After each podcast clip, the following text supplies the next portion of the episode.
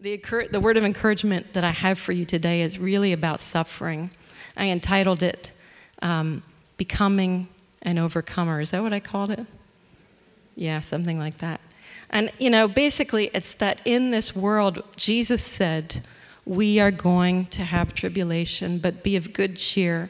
I've overcome the world. So we, we can't expect life to be easy. It doesn't matter whether you're a Christian or you're an unbeliever. Stuff is going to happen. People are going to fail us. Disasters are going to occur, the unexpected, whatever it is.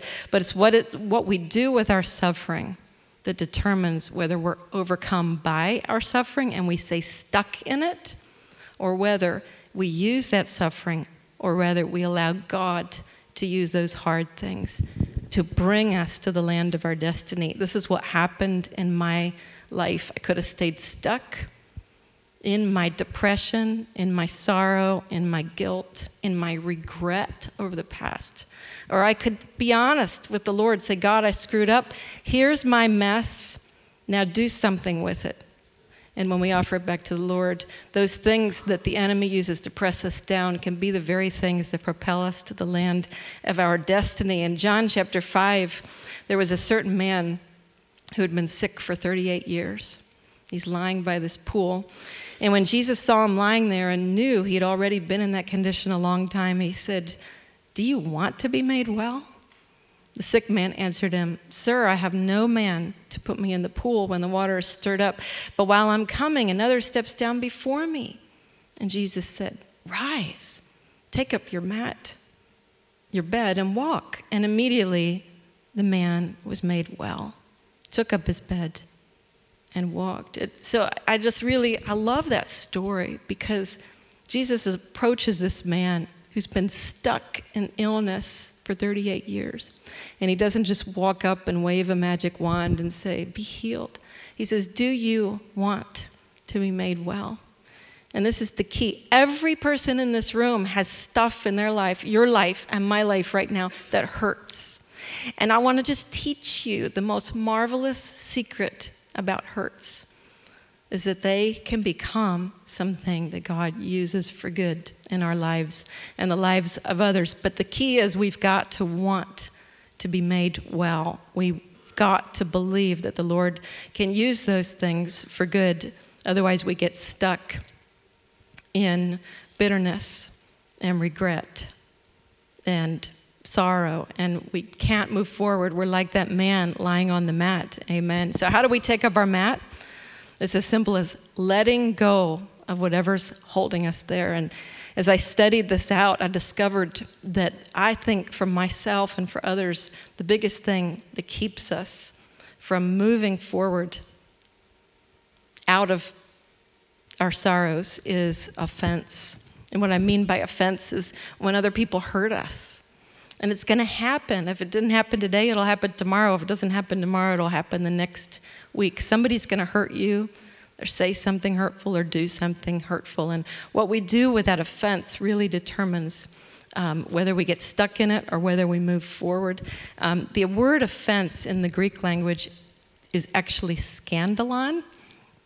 And the word scandalon means bait stick. In other words, if you've ever seen a live animal trap, the piece of the trap that holds the bait. In our animal traps, we use peanut butter. Every live animal loves peanut butter. So you smear the peanut butter on this part of the trap, and the raccoon or the possum goes in there and starts chewing on it, saying, Mmm, this is pretty good. And if he gets if he gets fixated on that bait stick, guess what's going to happen? The, the trap is going to close behind him and he's going to get stuck. And this is what happens when we get offended or hurt if we choose to hold on to that offense, guess what happens to us?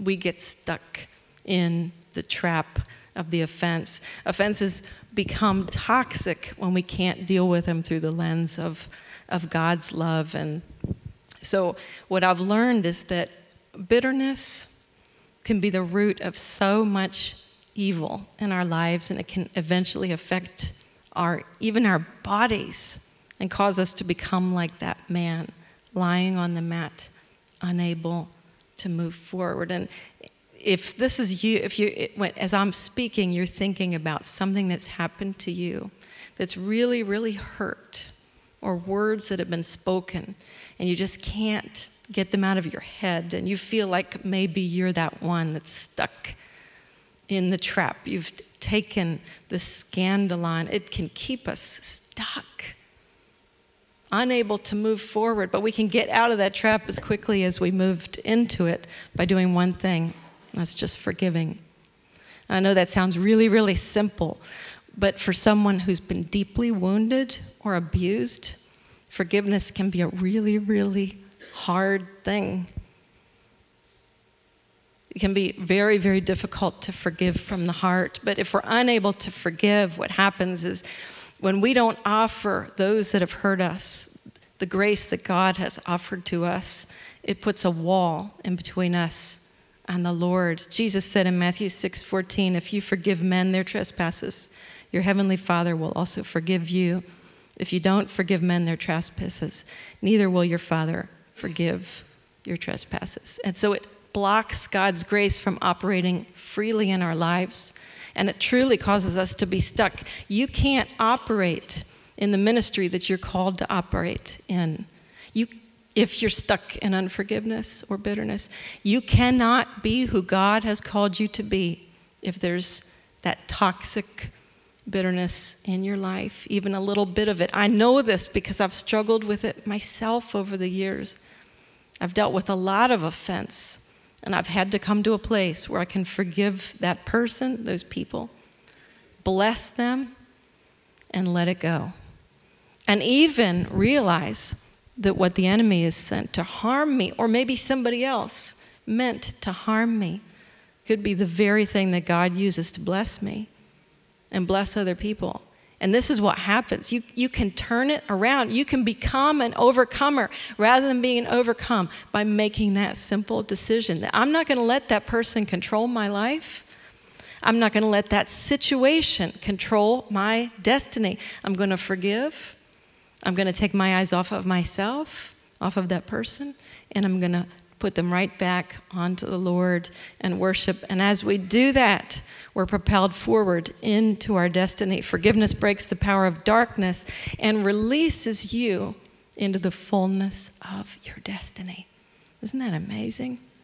Joseph is the perfect example of this. Joseph in the Old Testament, my favorite Bible character. Nobody that I know has ever been offended as much as that man was. He was sold by his own brothers into slavery because they were jealous of him. And he, this man who was of royal blood ends up becoming a slave, and he's faithful in his servanthood, but even in the midst of his servanthood, he's falsely accused for something that he didn't do. And he gets thrown into prison. Can you imagine living with that kind of offense? And I don't know how long it took Joseph to deal with that I don't know if it was a quick thing, if he right away forgave his brothers. If I had been Joseph, it would have taken me a long time. I would have been plotting my revenge and possibly their deaths, right? Then, when Potiphar's wife accused him of, of adultery, oh my goodness, can you imagine? Sitting there in prison for a crime that he didn't commit. Even then, he's offended by the cupbearer who, and those, I'm paraphrasing a story that I'm assuming many of you know. The cupbearer says, Oh, yeah, I'll remember you when I get out of prison. He forgot. And Joseph's sitting there, Oh, I'm rotting in here for the rest of my life. Can you imagine the offense that he was dealing with? And yet we know that at some point he forgave, and the Lord released him into authority, and he ends up being raised up to become second only to Pharaoh second in the nation, and, and he's used to save his own nation, the nation of Israel. Now, if Joseph had held on to offense against his brothers, against Potiphar's wife, against the cupbearer, I don't believe God would have ever released him from the prison. How do I know that? Because he would have killed 10 of the tribes of Israel, including the one that was the line of Jesus Christ himself. I think God would have just left him there. Somewhere along the line, Joseph made a decision to forgive and was released into the fullness of his destiny. And he says in Genesis 45 5, Now don't be distressed. He's talking to the very brothers who sold him. Don't be distressed. Don't be angry with yourselves for selling me here, because it was to save lives that God sent me ahead of you. You see, Joseph has a higher perspective. He can understand, even at that time in his life, that God had a purpose for his life, a place, a people, and a time that he was called to, and he wasn't going to let anyone hold him back from that destiny. In the same way, Jesus overcame the powers of darkness as he said these words about the people that crucified him. He says, Father, forgive them, for they know not what they do. We have to be free of offense to operate in the calling that God has for us. So, whenever you think of that person that you're thinking of right now, who's hurt you. This is what you can do. And you'll get yourself out of that trap just like that. And immediately you'll be in the right place again. When you think of that person, you forgive them. Listen, it doesn't matter if you feel like it. Your emotions are not in charge here. You can say it as an act of your will. You bless them and you pray for them. And guess what happens? It frees you and it allows God to heal your heart. Get up off your mat and walk again and also frees God to operate in that person's life. So that's the first thing I want to teach you. You don't have to be overcome by the garbage that other people dump on you. You become an overcomer as you take that rock and you pick it up in your hand and say, Wow, this is just the perfect size for me to sling at Goliath. Isn't that cool? It's like the more rocks that get thrown at you, the more ammunition you have for the devil. It's like, woohoo, I got lots of rocks here, get ready. Boom. It's awesome. And you come to this place of overcoming. There's nothing, nothing, nothing that could be thrown at you that will destroy you anymore. You overcome because you, you're going to forgive and bless.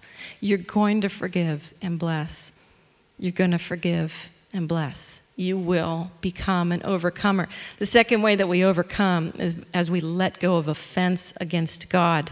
Now, I know that sounds really ridiculous. Like, how can we be offended by the God of the universe? I'll tell you how we can be offended. It's like when life doesn't go our way, when things happen that we don't like. Anybody here ever been mad at God? I've been mad at God. I've been disappointed in God. I've been tempted not to believe in God. I'm just being real with you this morning. I've been tempted not to believe. How can my God, it says He loves me, let this happen? Or maybe it's something that we've seen happen in somebody else's life. This doesn't, this doesn't match up with the God that says He is love. How can He let these things happen? And I imagine Joseph was thinking some of those things when he was sitting in the prison. He could have been offended at God for allowing so many terrible, unfair things to happen. But instead, he says in Genesis 50 20, You intended to harm me, meaning his brothers. But listen, God intended it for good, meant it for good in order to bring it about as is to this day to save many people alive. Now, that's a really strange statement, isn't it? Because he's actually saying that God had an intent for this chain of events. Now, does that mean that God causes people to do bad things or for evil to happen? I don't believe that. I think that's part of the world that we live in. Till we get to heaven, we're going to be dealing with darkness and evil. But this is who we serve. Us, we serve a God who's a redeemer. He already knows what's going to happen, and He's going to take again those rocks, and He's going to say, "We're going to use this to become a plan of salvation." The bottom line is that God has a purpose. God has a purpose, and instead of being angry at God, Joseph understood that the, his trials and his suffering were simply tools in God's hand that were going to be used to bring him, prepare him, position him to rule and reign. Did you know that suffering can be the most marvelous training tool in our lives? the apostles understood this. In fact, um, I'm kind of skipping ahead a little bit. The apostles understood. They have this weird, if you read through the New Testament, you read the writings of Peter and John and Paul, they were weird people. I mean, you'd almost think there's something wrong with them because they say these things, um, like Peter says in 1 Peter 1, um, and in all of these things, meaning your trials, you greatly rejoice. I mean, picture him actually saying this. I'm not going to say this in my Bible Bible verse voice. Picture a person really saying this. You know, whenever I go through rough times, I, I just greatly rejoice. I get so excited. Even though for now, for a little while, I might have to suffer grief and all kinds of troubles. But you see, these have come so the proven genuineness of your faith, which is of greater worth than gold, which perishes even though refined by fire, may result in praise and glory and honor when Jesus is revealed. I'm, I'm thinking about Paul sitting in a smelly prison in the book of Philippians, and he's got rats crawling around him, and he's got lice on his head, and there's no indoor plumbing, and there's the food is really rotten. And guess what he writes? And again, I'm not going to use my Bible voice, okay? I mean, think about somebody saying this. He says, Rejoice! Again, I say, Rejoice! Like, you guys don't understand all of those things that are happening. Look at what God's doing through them. It's amazing.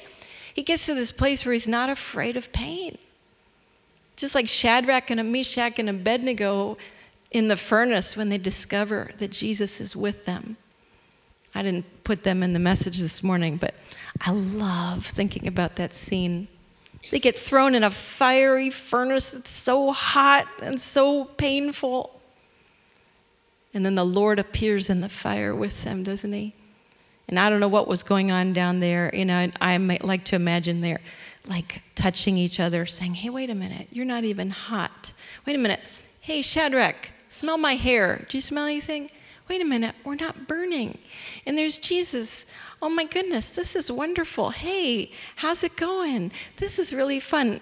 Meshach, did you bring some marshmallows? Because you know, we can make some really good s'mores. And, and then Nebuchadnezzar, he, he looks down in there, he's like, hey guys, you can come out of the furnace. And Abednego looks up and says, Just a minute, we're having a good time. Do you want to come down and have some s'mores? The fire's really nice and hot, and it's like they're golden brown and they're not burning. You know, you know, they get to this place they're not afraid of suffering anymore. Isn't that cool? Do you know we can live in that place because God has a purpose for our lives? It's not that we wake up in the morning and say, okay, God, just give me some more suffering. Give me some really big trials today because I just want to hurt. Not like that. But when the stuff happens, we can rejoice because we know God's using it to prepare us, to position us. Listen, I wouldn't be doing what I am doing today. Not that it's something super great and wonderful. You can do it too in your own way, in your own world. You can be an ambassador for Christ. All you have to do is just wake up in the morning and love people. Did you know that? Just love people. That's hard sometimes in your own house. But you can't. You can just wake up in the morning and love people. That's all you have to do. And with your own giftings and abilities, God will do the most amazing miracles through you. But you can't get stuck in the scandalon. You can't stay in your trap of bitterness and let, and the, listen, the light of Christ won't shine through you if you're focused on yourself or the bad things that have happened to you, if you're upset at God because of the bad stuff that happened. We don't know what God's doing, but we can trust His heart. No person, no circumstance, no evil can keep you from the will of God. The only person that can keep you out of the will of God is guess who? Yourself. You can become an overcomer this morning, right now, today, by taking all of those circumstances that have hurt you and those people that have hurt you. Just lift them up to God. and say, Lord, I don't understand. I don't like this situation, but I trust you, God. Your word says that you can use these things to make me into a vessel that's more able to carry your glory. It's not about me, it's about Him. And what I was starting to say, I think I lost my train of thought, is that I wouldn't be operating in the ministry that I'm operating now if I hadn't walked the road of suffering, if that makes sense. Because it would be all about myself rather than it being all of Him. And so, therefore, I can honestly say that the road that I walked was a good thing. I wouldn't want to go walk it again, but I'm thankful because the Lord is using it for good. The key to overcoming is to praise and thank God in all circumstances. If you'll trust Him with your pain, He's going to use that stuff for good. The very things that you regret, the very things that have hurt you so deeply, will become a strength to you, will become a gift to you. I know that's hard for some of you to hear, but I know it's true. I know it's true. Unless you think I don't understand pain, I do. I lost a grandchild this past year. Um, I have four kids, and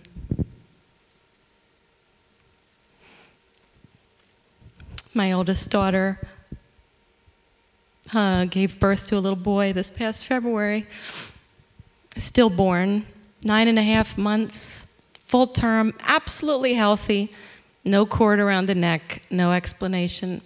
She had been set to be induced. On a certain day, she was overdue. And this is normal. You know, this happens all the time. Well, the hospital was full. So they called my daughter and they said, Don't come in. We have no beds for you. And uh, so they said, wait. And my daughter was disappointed, but she said, okay. So the next morning, she called the hospital again. She said, do you have room? And they said, we told you. We'll call you when you're ready. Leave us alone. I heard this conversation. She was so upset. She was in tears. And uh, the baby was alive, kicking around and moving. And the, in the afternoon, she got another call saying, You can come now. We have a bed for you. And when she got there, he was dead. Whoa. I was angry. I was upset. Somebody's got to pay for this. It shouldn't have happened. The child was fine. He outgrew his sac and we think was cutting off his oxygen supply. If he had been born a few hours earlier when he was supposed to be born, he'd be with us today. And he died. So whose fault is that? My first thought is we're going to sue. The hospital needs to pay. They should have done something different. This is an error in protocol. They should have at least invited her in to triage. They should have sent her to another hospital. Somebody needs to pay. And then the Lord gets a hold of me and he says, Will you trust me? I said, I will trust you, God, but I don't like you very much. You let it happen. You let it happen. And I had to watch my daughter give birth to a dead child. It was horrible because I grieved as a grandmother, I grieved as a mom. So I didn't talk to God for about a week. God's okay with that. He's still there. Next week, I hear the Holy Spirit say, Will you trust my timing? Mmm, that was hard. It was like He knew. He knew, and He let it happen. He says, I'm going to bring life out of this death. Will you trust me? And I have to say, Yes, Lord, of course. I don't like it, I don't understand it, but what choice do I have? You remember, I think it was Peter, where Jesus says some really hard things, and he turns to Peter and he says, Are you guys going to leave me too? And this Peter or John says, Well, where else are we going to go? That's what I'm saying. You know, what else am I going to do? I know you're God, I just don't like you, but you still are God. So, okay. and uh, so we went on, but I want to tell you um, the child's dad is not yet a believer. And the Lord says to me, if that young man were to come to Christ because of this child's passing, would it be worth it? I said, Yes, Lord. Of course. The baby's in heaven, dancing around with Jesus, whatever babies in heaven do, I don't know. He's fine. It's we that miss him. He says, Watch me bring life from this death. Watch me. And so we got pictures back from this moment where the child has passed away, and I always sing to my grandchildren when they come out of the womb and my son or daughter hands me the child.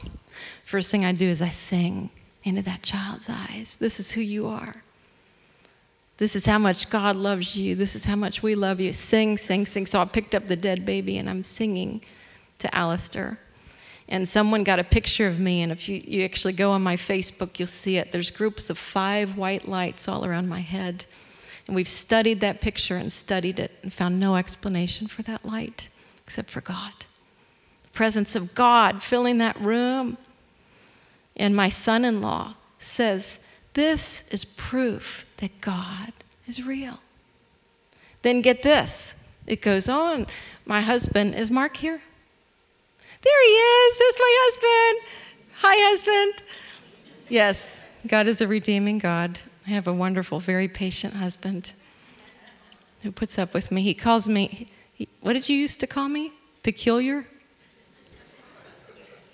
He used to call me peculiar, and my other my daughter corrected him. I'm not peculiar, I'm rare. I'm rare. Yes. He appreciates my rareness.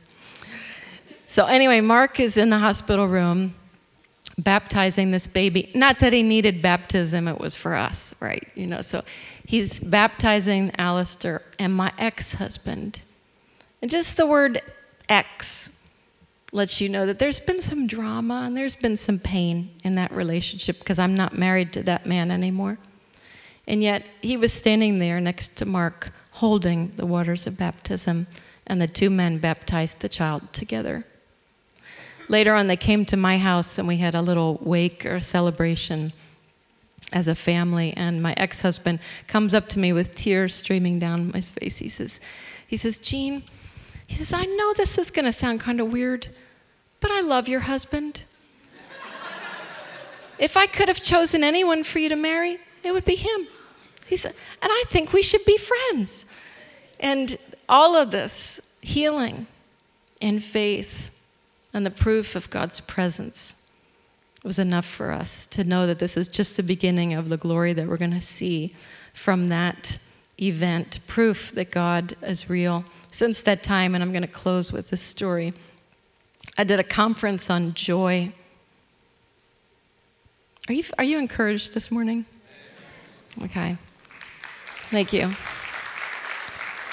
you know, this is really on my heart. I'm, I'm in the middle of a book on joy right now. That'll be my next one. And um, I'm convinced in the New Testament, the word joy almost never appears without suffering being in the same sentence. You can find joy in the midst of any situation when God's there with you. In the presence of God. I feel sorry for people who have to suffer and don't know the Lord. But when we know God, His peace, and his comfort is enough. And we can say, I'm not going to be overcome by my circumstances. Through God, with God, I shall overcome. And I'm going to be better because I suffered. Amen? I'm going to be better. So I was doing this joy conference and I was feeling pretty good about myself. It's like, I know all about joy. Let me just teach you about suffering and joy. And this young lady comes up to me afterwards and uh, she says, Thank you very much for that message. She says, I drove two and a half hours to attend this conference. And uh, she hands me a picture of a man and three children. And I said, Oh, well, thank you. What, what's this? And she said, That's my husband and my three children. I lost them all two months ago in a boating, boating accident. In one day on Lake Superior, in a kayaking accident, she lost her entire family. And I felt like about this tall, talking about my light and momentary sufferings. That woman, her name's Carrie, she and I have become good friends. And I want to read to you Carrie's words about overcoming. Carrie says, As I sit here starting to think why my babies I turn to His Word and I pray, God, put the spotlight on anything in my life that's raised a barrier between you and me, and I will repent of it. Father, as I reflect on the countless ways that you've loved me well, my heart overflows with thanksgiving. I'm especially grateful for how you've blessed me with all the memories of my families, family and the loved ones that surround me in this detrimental time, and how you've sustained me through my losses here on earth.